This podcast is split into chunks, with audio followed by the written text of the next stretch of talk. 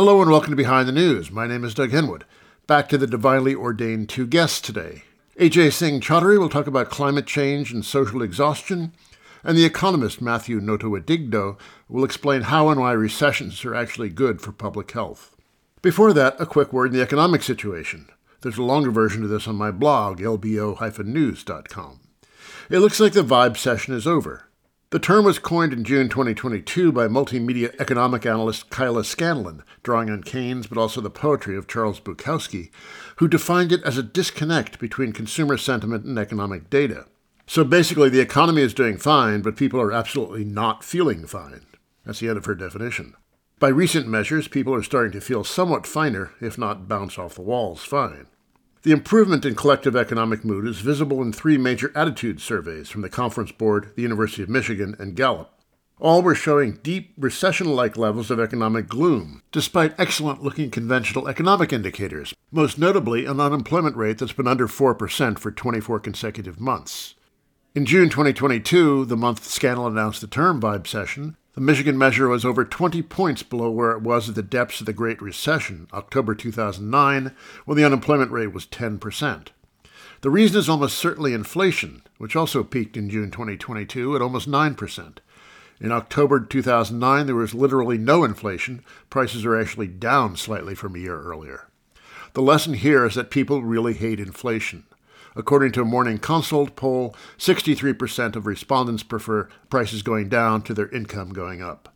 And now that inflation is down, attitudes are looking up. Wild stuff.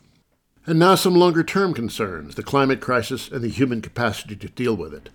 My first guest, Ajay Singh Chaudhary, has a new book called The Exhausted of the Earth Politics in a Burning World, published by Repeater.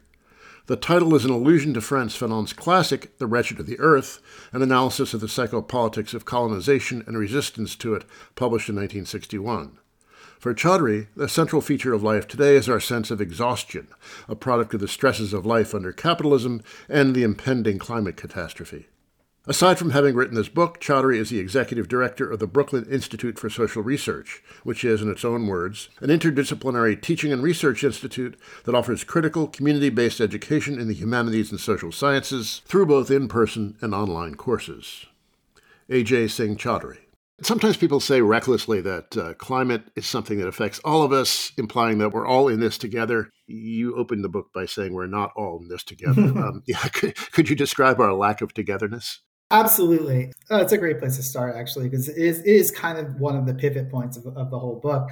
This is obviously particularly common in, I think, both liberal circles politically, but more broadly, just sort of almost intuitively in a lot of climate research uh, circles and things like this, that it's just like, oh, obviously, something as universal as human climate uh, as our ecological niche, et cetera, et cetera. Well, surely this must be something that hits everyone the same way and touches on everyone's life, something we can finally all agree on. It's like this sort of perfect liberal pablum. Um, and the problem is, of course, that once you start digging into it, you realize, oh, that's not true at all. And it's not simply, and, and also the dividing line, as I, as I talk about in there, it's not simply, I think, a way, again, a lot of people imagine it's like, oh, there's like doing climate and not doing climate, right? There's climate policy, if you will, and then there's sort of denialism and do nothing.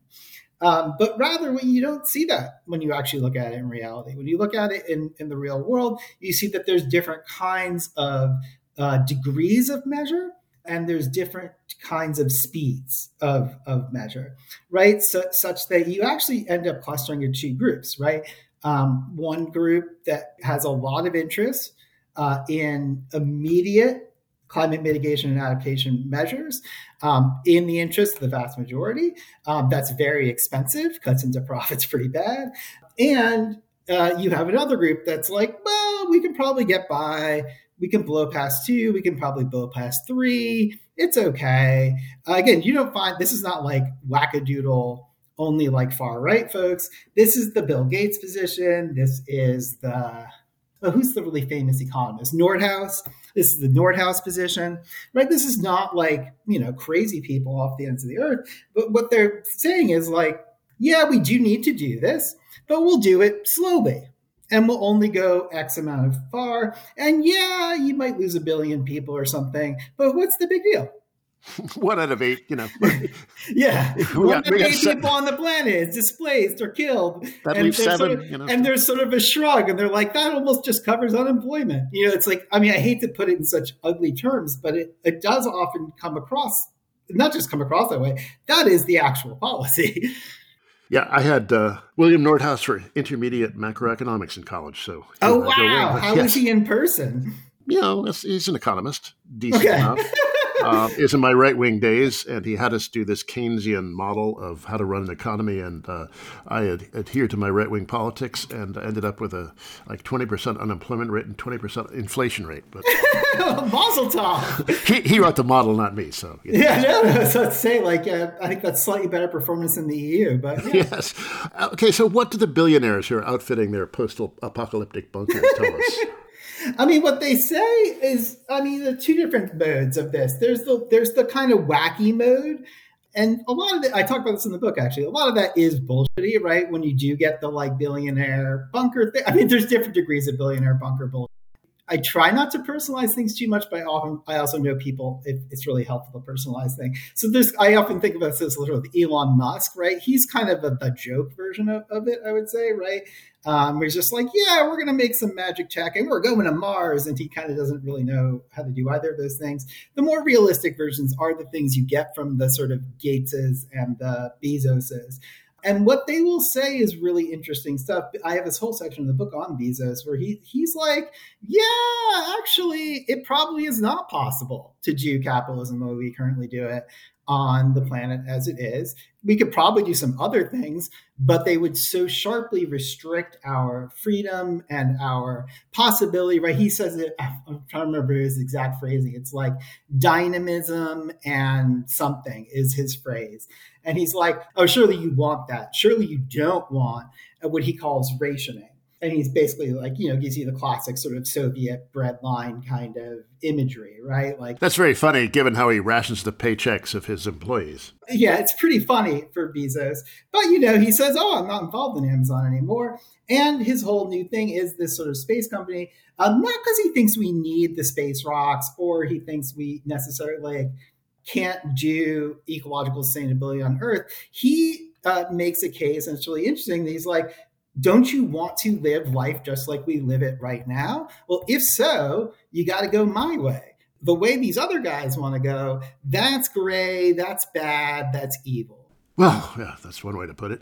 You say climate change is not the apocalypse. Now, given how much I hear claiming that it is, oh yeah, what is it then? What if it's not the? Apocalypse? That's a really good question. I mean, for one thing, um, especially for I do this a lot in the book. You already know this, like this sort of like for specialist readers, for non-specialist readers. For like specialist readers, uh, I don't mean that there is not some degree by which uh, things get so bad that it wouldn't actually start putting existential things on the on the table. It just seems that is highly unlikely.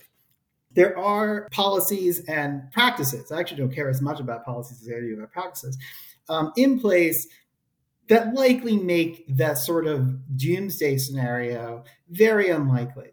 Furthermore, the, the doomsday scenario, apocalyptic stuff, uh, I tend to, I mean, yes, it is, is deeply depoliticizing. Uh, I think that is sort of a bad way of going about things. Uh, but I don't just mean this as a sort of rhetorical gesture or as or sort of like an ideological gambit. I actually just think it's not true. Uh, and in fact, it's so it's not true in a way that should make listeners very angry because it's not so much if you were just being told, "Hey, we're all going to die tomorrow," right? Uh, there's like a million movies about this, right? Like you're all going to die tomorrow. What do you do? I don't know. Go on a shopping spree, have a lot of sex, do something fun, right? But actually, and you know, what's that movie? I hate it so much. Uh, don't look up, right? As if like it's an asteroid crash and it's coming at us, and we can see it coming slowly, and we're like, oh, we should do something about that. And then we don't right? That that is like maybe the worst possible metaphor for climate change that is out there right? Like it's something that's already happening.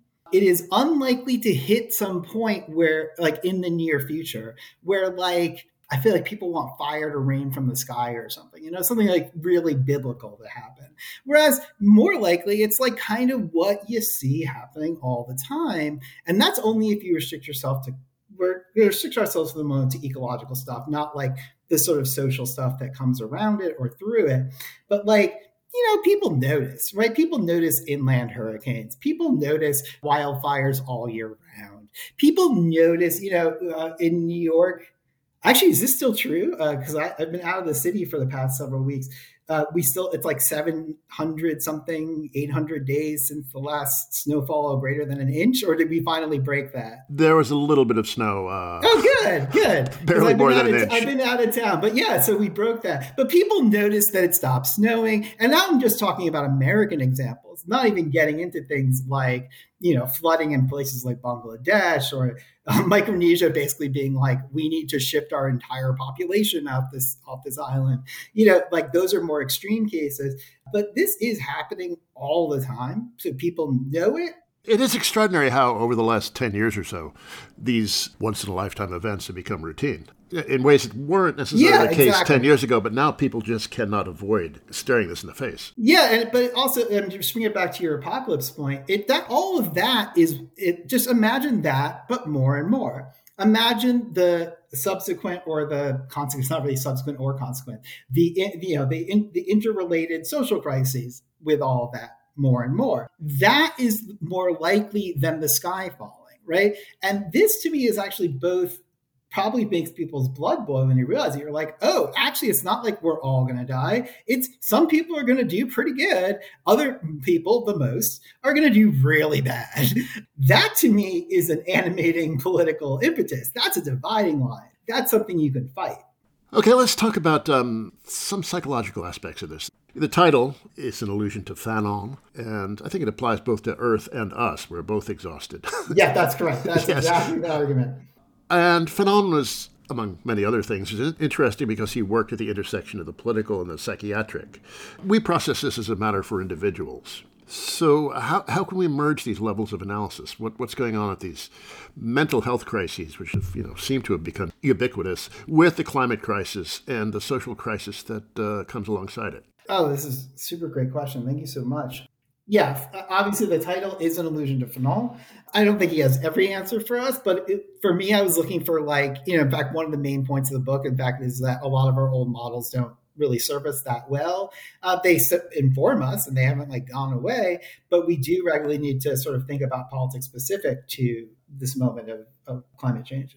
Um, that said, Fanon is very close for exactly the reason that you mentioned there, which is that, yes, we do seem to have these boiling over crises. I broadly uh, characterize as exhaustion, but they include lots and lots of, as you were talking about, sort of mental health issues, physical like fatigue, but also all kinds of other, even like aesthetics and things like this. One of the things that, as you pointed out, Fanon is very famous for is saying, look, as a doctor, I treat people as an individual. But I know that their root causes of many of their problems are the people I'm treating, right? He's treating, when we're reading his clinical writings, we're mostly reading the Algeria stuff. But in there, you can also find examples where he's treating uh, French uh, patients, the other side, essentially. So one of the things he, he's dealing with, though, is he's like, look, I know the social situation is either A, causing this, or at the very least, B, exasperating and that there comes a point psychologically, and I think this is very this is quite novel for Fanon, although I think it's under the hood in a lot of other thinkers, that there comes a point where it becomes sort of psychologically unbearable. I borrow this phrase from him all the time, this like urgency and immediacy phrase. And that to me is so perfect for uh, thinking about climate because as these sort of effects become more obvious and the scale of the problem becomes so obvious, as it dawns on people, all of a sudden they feel that urgency, that immediacy. This comes to sort of a boiling point. The thing that I think makes Fanon, though, also helpful, but he's not the only person who said environment, economy, uh, society, individual, right? He's not the only person on earth who said that. He is, though, someone who had a very unique problem. Like he couldn't, he didn't have the sort of luxury, but he doesn't have the luxury of being like, hmm, hmm, maybe my paranoid schizophrenic patient actually is like a secret, like poet spirit seeker who can understand the truths of the world. Because Fanon's like, got like his questions are much more prosaic. He's like, can I hand this man a gun? The answer is no this guy is like seeing people who aren't there. You definitely cannot hand this man a gun.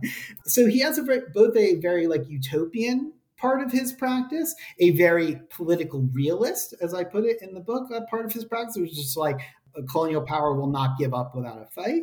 And then he also has this uh, very pragmatic side, right? Where it's also it's also a very caring side, which people often miss in Fanon, right? Where he's like, I can't just valorize or um, make some sort of glorious romantic proclamation about my patients because a i need them to be functional to work in a political context but also b i am sending them back out to become traumatized again.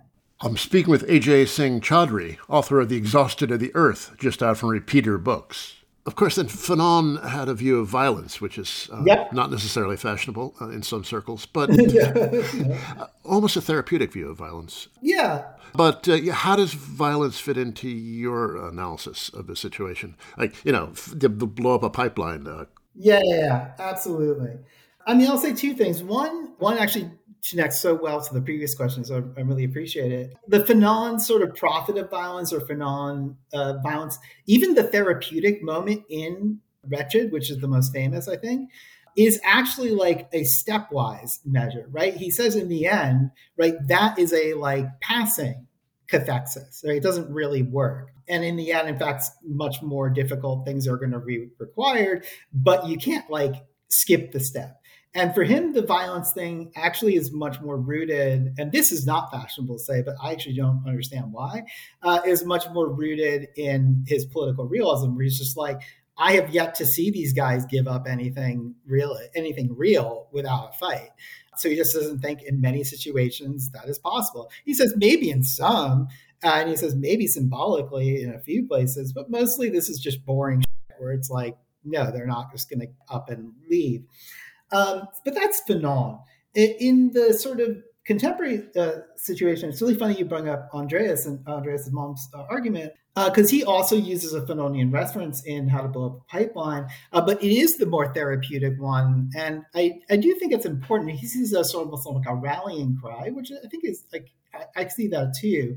But I don't see like, the thing that's very different, I think, from our approaches, or not very different, but is you know, they're complementary, but mine is slightly different, is I don't necessarily see like blowing up a pipeline as the most useful thing. In fact, things that I think might freak people out more are things that I think might be useful, like, you know, property damage that is more class based and more punitive in a political sense, less so. I don't think that you're ever going to like have a large enough movement or a large enough, certainly a large enough movement with arms and that kind of power to like blow up all the world. Like, I don't even know why you would do it. Like, blow up all the world's fossil fuel infrastructure. That has to be dismantled by governments. And that's going to be like, that's going to be a massive political project. The question is, how are you going to make it happen? And the answer to me on that is you're fighting at as, uh, on the political terrain, less so on this sort of we're going to get rid of the pipelines that way. So I agree with with his argument, but actually I take it much further in many ways, which is that when we're looking at change of this scale, and it's quite funny. Uh, it is the most many people have cited this but right it is the, it would be the largest transformation even if it like i make this point many times in the book doesn't have to be you can call it eco-socialism but we don't really have to do that if the word is going to scare people or whatever it, I mean, it doesn't scare me, but maybe it scares someone. It doesn't really matter to me. But the point being, like, you could still have some version of capitalism. It's not the green capitalism they're peddling in the universe, more like some kind of like hemmed in new eco NEP or like some new hemmed in new eco market socialism. But the point is to get to there, is the monetary equivalent of the abolition of slavery. I actually remember an article that you wrote a long time ago uh, when Piketty first came out, that long ago, less than a decade. it's, it's longer ago than we might think. no, no, no. For me, that still feels recent. I know yeah. not true for other folks. But right, where you're like, actually, that's the largest destruction and transfer of wealth in human history, and uh, as Piketty records, and he's totally correct. So we're dealing with a situation that all of its historical antecedents and even much more mollified stuff um, I talk about a bunch of different versions of this in the book, have all had some kind of violent component in it. Does this mean we should all do the blanquet thing and it's just like a sort of like grab a couple dudes with guns and make it happen? No, absolutely not. But I think to, that there is a sort of pernicious, to me, it's actually a Cold War thing. It, it's, a, it, it's a hangover from the era of security studies, the, the birth of IR, and all that stuff that like this whole like oh nonviolent resistance exclusively only works and everything else is bullshit that's just not true. That's basically American government propaganda. Um, and the the most cursory glance at the historical record just shows how untrue that is.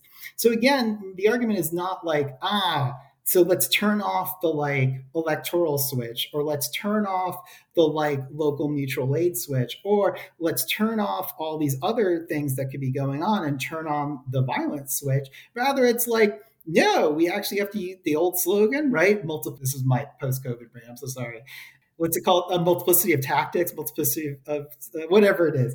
All tactics should be on the table. And the question is only strategically, like what's going to work and what's not. You see people fight this out all the time over like really small bore stuff. Like, you know, when th- I think just this weekend, right, someone did one of these throwing the paint on the Mona Lisa case or something, right? Soup. I think it was soup. Was it soup? Sorry, paint, whatever. The soup's so funny. And to me, like I see people fighting about this like as if it's a huge thing. I'm like, A, they're not actually destroying any art. But B, the question about it is never, should never be this kind of uh, liberalism has like warped our brains in some ways. Right? It's never is there like some Kantian like categorical imperative about whether or not this is good? And I see like leftists engaged in this, and it blows my or actually I shouldn't say leftists, Marxists, like specifically Marxists engaged in this. I'll be like, are you guys kidding me? Like we don't believe that. The question is, is it working? Is it like you know, is it alienating people? Is it not alienating people? And actually, those things are really hard to uh, measure is it galvanizing folks? Is it is it bringing people into the movement? Like these are things that are the questions we should be asking about. Small bore stuff like that but also things like sabotage. And then when i get into like violence violence to me it's it's often a question of that's just gonna happen whether it happens in the sort of spillover way you see with riots and things this way, or in reverse, right? And I use a lot of cases from the global south, places like Tunisia, places like Bolivia, where eventually, if you're doing enough of the other stuff, the state or private uh, corporations, right, will come along and be like, yeah, we're sending dudes with guns at you. And then what are you going to do? You're not just going to walk up with them with, with posies. You're going to actually do what the Bolivians did, which is like take up positions, take roads, cut them off, cut off supply chains. I mean, then you're in the game. Let's, for the last few minutes of this, I'll talk some about the politics. It seems like you see the exhausted as the constituency for some kind of radical climate politics. The problem is that, in my experience, they tend to have little hope for the future and seem resigned to inevitable doom. So, how do you imagine getting them off the couch to organize? I mean, there's two points to this. One is that when I use that term, I don't necessarily like think or care if other people like organize under that terminology. Uh, I see ex- when I was looking at this material, which I've been looking at for so long, exhaustion just comes up so frequently, not just in this material, but in all kinds of sociological uh, research. You can just sort of feel it in the air in some ways. I hate to get so vibesy. And in some places, this does, in fact, already things that I would call in the exhausted or, or, or in exhaustion. There are political formations of it in many parts of the world. I would say even in parts of the US, although uh, in the global north, but smaller. So, on the one hand, part of the answer is like, well, in some places, people are already on the move. I give a lot of examples in, again, mostly from the South in the book. In the North, though, I think you're totally right, and in some parts of the South as well. Um, there's tons of people who this, I think, category would get blurred more classically for your Marxist listeners, which I imagine are many, right? With something like alienation, and particularly like the form of alienation that leads to sort of political innovation, which is sometimes only a hair away from the classic, sort of more formal Marxist definition. And I think that is a major problem. And like, there's two things that are really vital for this. One is very boring, uh, which is we need organizational forms uh, to capture bubbling discontent or to at least have a place for it to go and resonate. I use a lot of these sociological surveys in, in, the, in the book to talk about how there actually is huge amounts of social discontent in, this, in, the world right now. We're going through one of the largest waves of it, like ever. It's just that we have almost no formal institutions, whether that be everything from political parties, uh, the union stuff that I think lefties often think about, internationals, which many lefties think about, but even this sort of more like mundane shit, like social clubs for for people to go to that aren't you know preaching Jordan Peterson bullshit. This kind of uh, spaces and institutions that can support um, and capture that kind of uh, general discontent, which I think you can see really everywhere.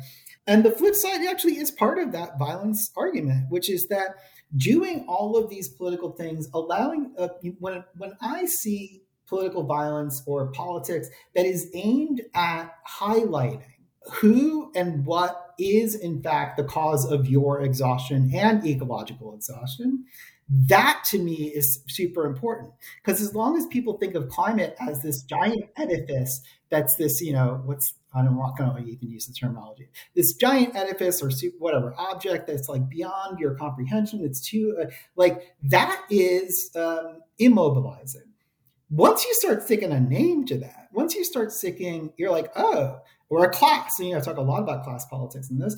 And it's like you have to be like, no, no, no, no. It's not some, it's not all of us, right? Bringing it back to your first question, right?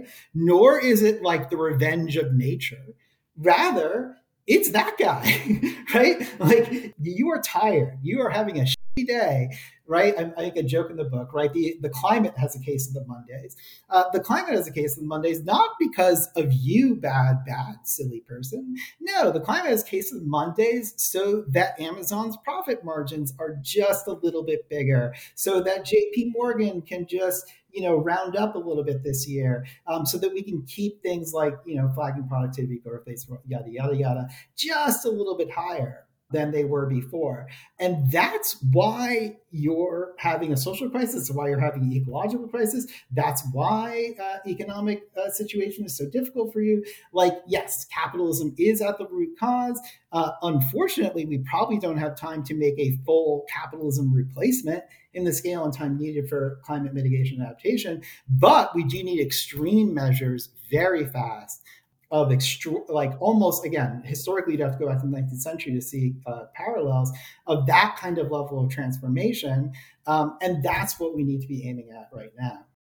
That was Ajay Singh Chaudhary, author of The Exhausted of the Earth, published by Repeater Books, and director of the Brooklyn Institute for Social Research. My name is Doug Henwood, and the program is Behind the News, back after a musical break.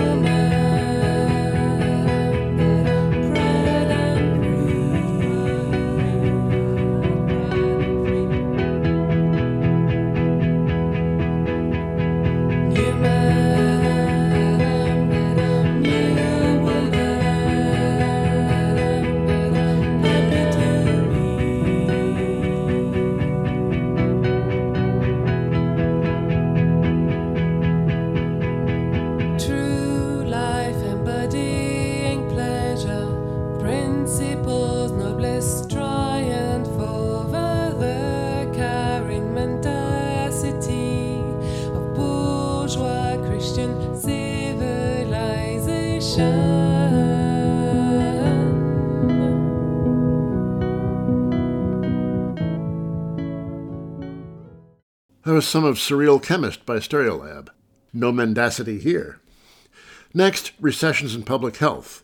You might think that economic downturns would encourage premature death by propagating impoverishment and stress. I thought that until I read a new paper by four authors Amy Finkelstein, Matthew Notowidigdo, Frank Schilbach, and Jonathan Zhang that found quite the opposite. According to the author's research, the Great Recession of 2008 and 2009, called great because it was so long and deep, actually resulted in a significant decline in mortality. And even more counterintuitively, the effect was most pronounced in the hardest hit areas. Here to explain is one of the authors, Matt Notowidigdo, professor of economics at the University of Chicago's Booth School of Business.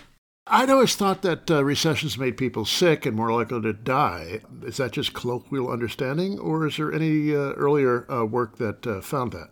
There's work going back several decades finding that during recessions, you know, perhaps surprisingly, they seem good for your health. It seems like when the unemployment is high, it looks like the mortality rates are surprisingly low. Now, that's not true for the people that lose their jobs. So if you lose your job, there's a lot of evidence that suggests that that's very bad for your health. But the truth is, most people don't lose their jobs during a recession. And for them, it looks like their health seems to improve. So for the 95 or 97% of the population that doesn't lose a job, um, they're better off. Yeah. At least in terms of their health status, you know, not in terms of their income and consumption, of course.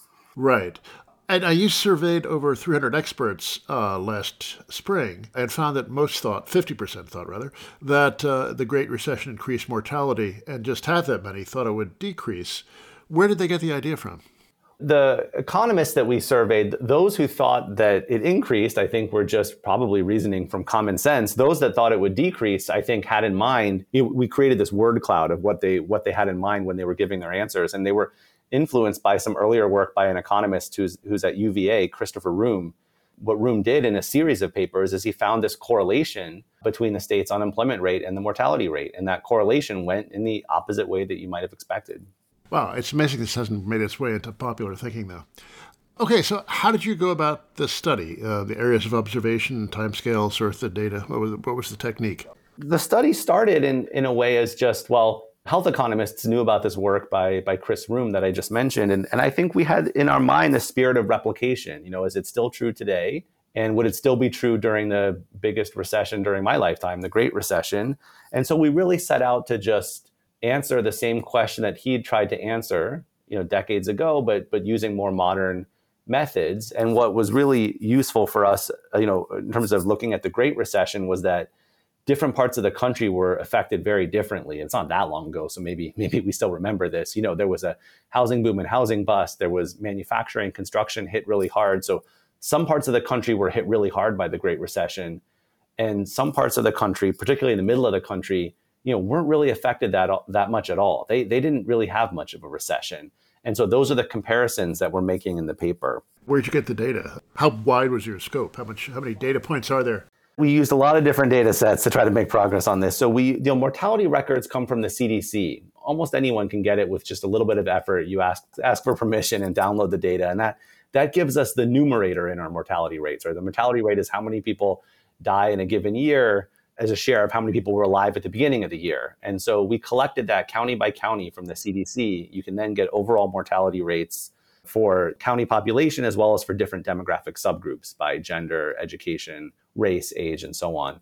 And so we collected all of that for the time period was a couple of years before the start of the Great Recession. So the Great Recession started in 2007, ended in 2009. So we started in 2003 and we went pretty much as, as, as far as we, we thought it made sense. So because the Great Recession, one of the things that, that people remarked was that it was a it was a pretty long lasting recession. Took took the economy a long time to recover. So we followed. Yeah, I mean the recovery barely felt like a recovery for a couple of years. People called it a jobless recovery because it took so long for employment to get back to where it was before the start of the Great Recession. What other economic data did you look at? Well, we we also collected data from Medicare, and the reason we did that is that we wanted to look at well suppose we were going to replicate the the findings as as turned out to be the case we, we we did find that areas that were harder hit by the Great Recession, meaning they had bigger increases in unemployment, those places seemed to benefit in terms of they had relative declines in the mortality rate, even though they were being harder hit by the Great Recession. So we collected a bunch of data from Medicare to try to understand,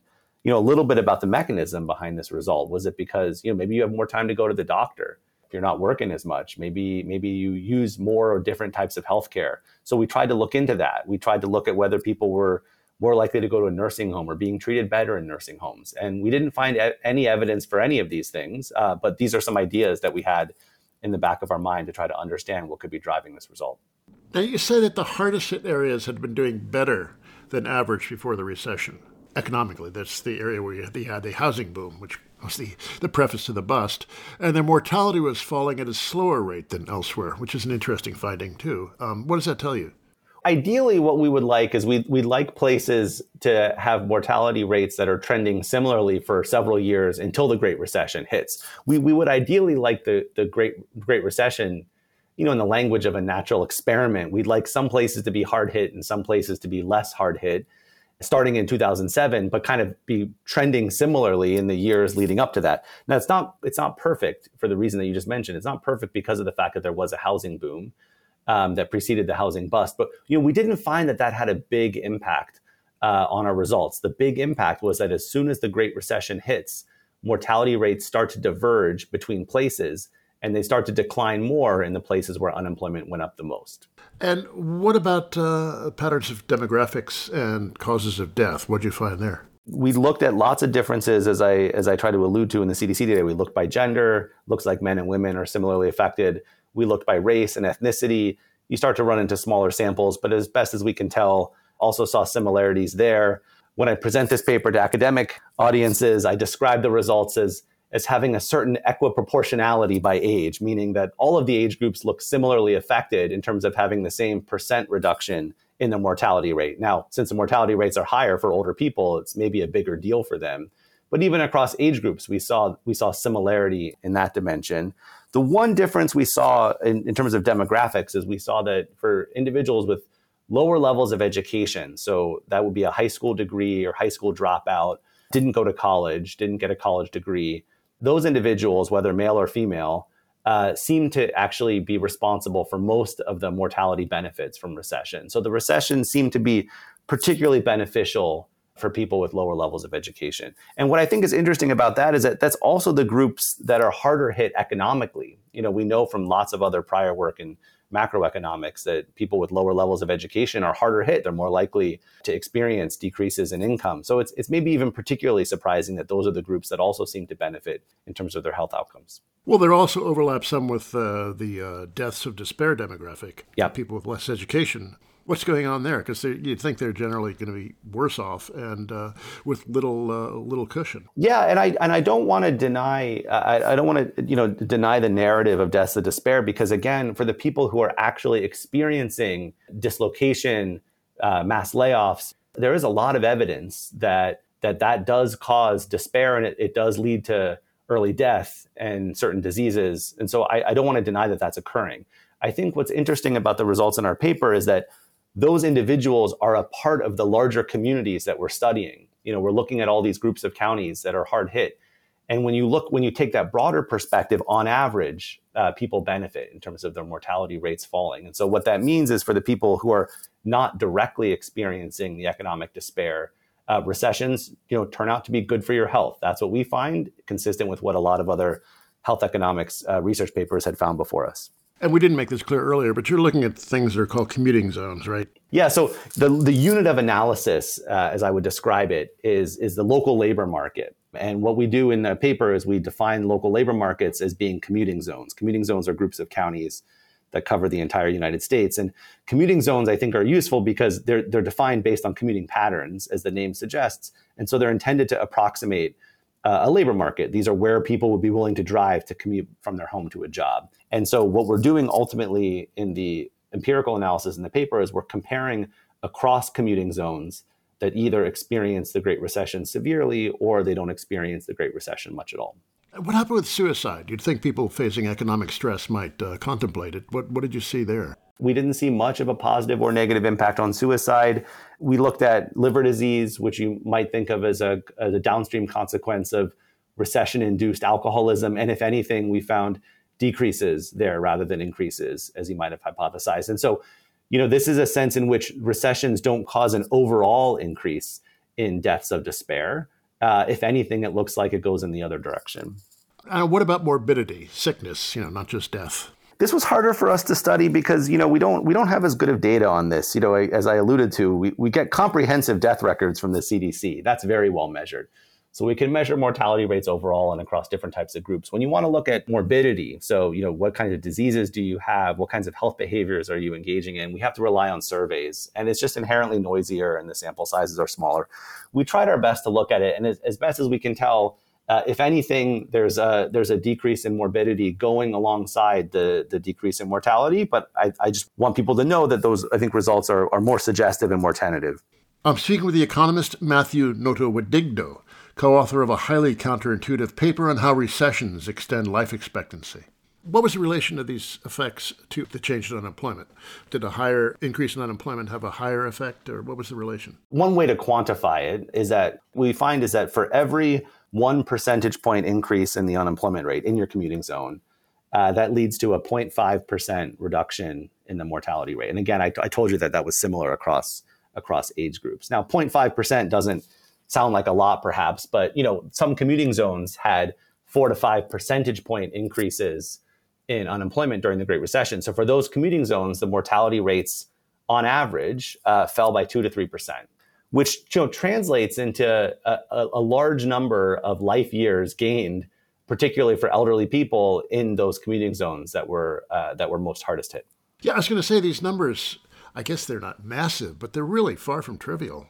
Yeah, well, you know that's that's the last part of the paper. There's been a lot of work prior to our paper estimating these correlations uh, between the unemployment rate and the mortality rate what I felt like a lot of the research didn't do is it, it didn't do a good job giving you a sense of the magnitude. You know, how much does it matter that there's a two two percent, three percent reduction in, in, in mortality? I don't think people naturally have a good way of thinking about whether that's large or small. And so what we did, um, you know, which I which I quite like at, at the end of our of our paper is we translate those mortality rate reductions into changes in life expectancy.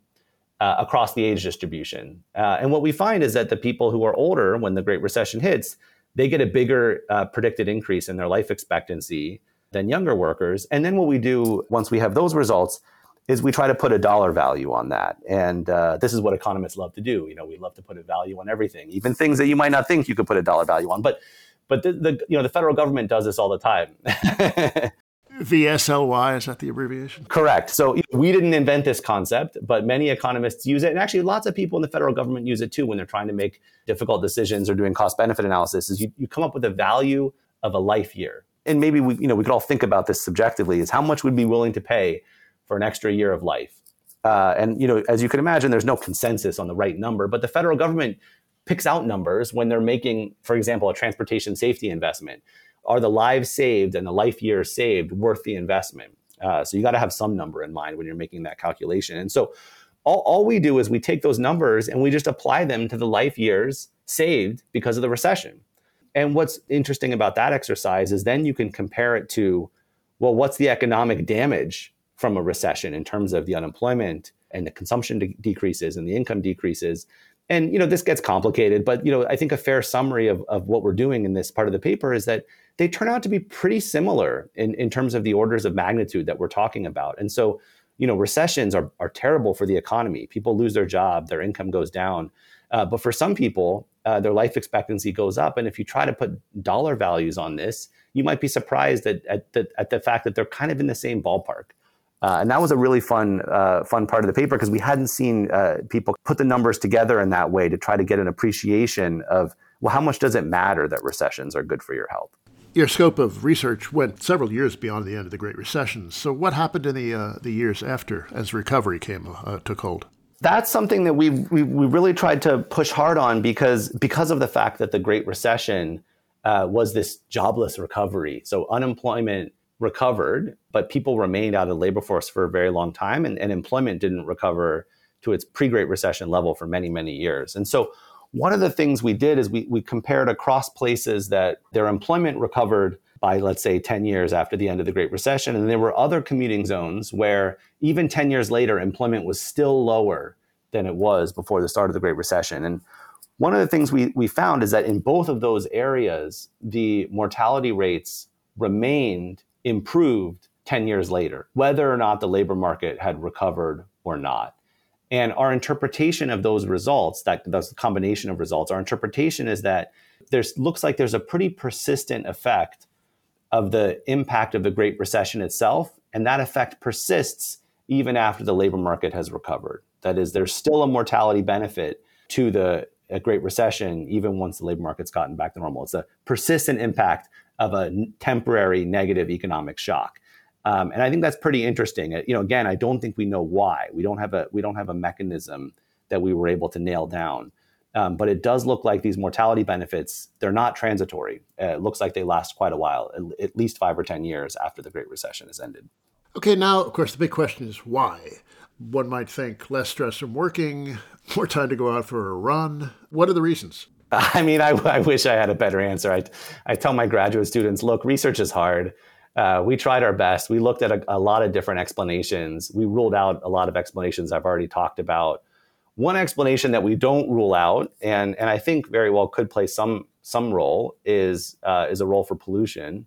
This wasn't our idea. Uh, other researchers have have suggested this link before, but you know we bring some new data into it, and I think our results are are pretty convincing. So the you know the the first step of this causal chain is not very complicated. It's just that when there's a recession, economic activity declines, and economic activity tends to generate pollution. Uh, this is the particulate matter that you know we we all had to deal with uh, in parts of the United States when there were the Canadian wildfires this past summer. There's a lot of evidence, I think, accumulating in environmental science and in environmental economics that that this air pollution, this this fine particulate matter, uh, really is bad for your health um, and can cause pretty sharp increases in mortality for people who aren't in great health. And so, if you put these pieces together, well, well, during a recession, if pollution goes down because economic activity goes down and pollution is bad for your health, then that could explain some of the reasons why recessions look like they're good for your health, is it's being mediated through this recession-induced decline in air pollution. And so I think we have some suggestive evidence that that's some of what's going on. It's not a majority of the story, but it's consistent with some of this work that just air, air pollution is a lot more dangerous than I think most people uh, appreciate. And that, that's why we should be worried about these wildfires if they keep happening, because uh, they could be they can be very serious in terms of uh, impacting lots of people's health. Yeah, I mean, uh, climate gets all the attention, but those little particulates are a problem too, right? Well, you know what I learned is it's it's the small particulates, not the large particulates, that matter the most. I, knowing nothing about the, the, the biological science here, I might have guessed the opposite. But it's really the particularly fine particulate matter that seems to have the biggest impacts on mortality, for particularly for people with heart disease, for example. Now, some broader conclusions one should or shouldn't draw from this. Um, how much should we rethink our view of recessions as bad? I mean, it might seem callous to the jobless worried about eviction or foreclosure, but. Um... to my surprise, I've presented this at a couple of Federal Reserve banks, and the audiences are often very, very engaged because I think they, they would like to think about this as one of the factors that, say, Federal Reserve should think about when thinking about the overall economic cost of a recession. You know, maybe that cost isn't as big as we might have thought because of these health benefits. I think I have a somewhat different perspective, which is just, you know, to the extent that some of it comes through things like pollution, well, ideally we'd like to get these health benefits without having a recession.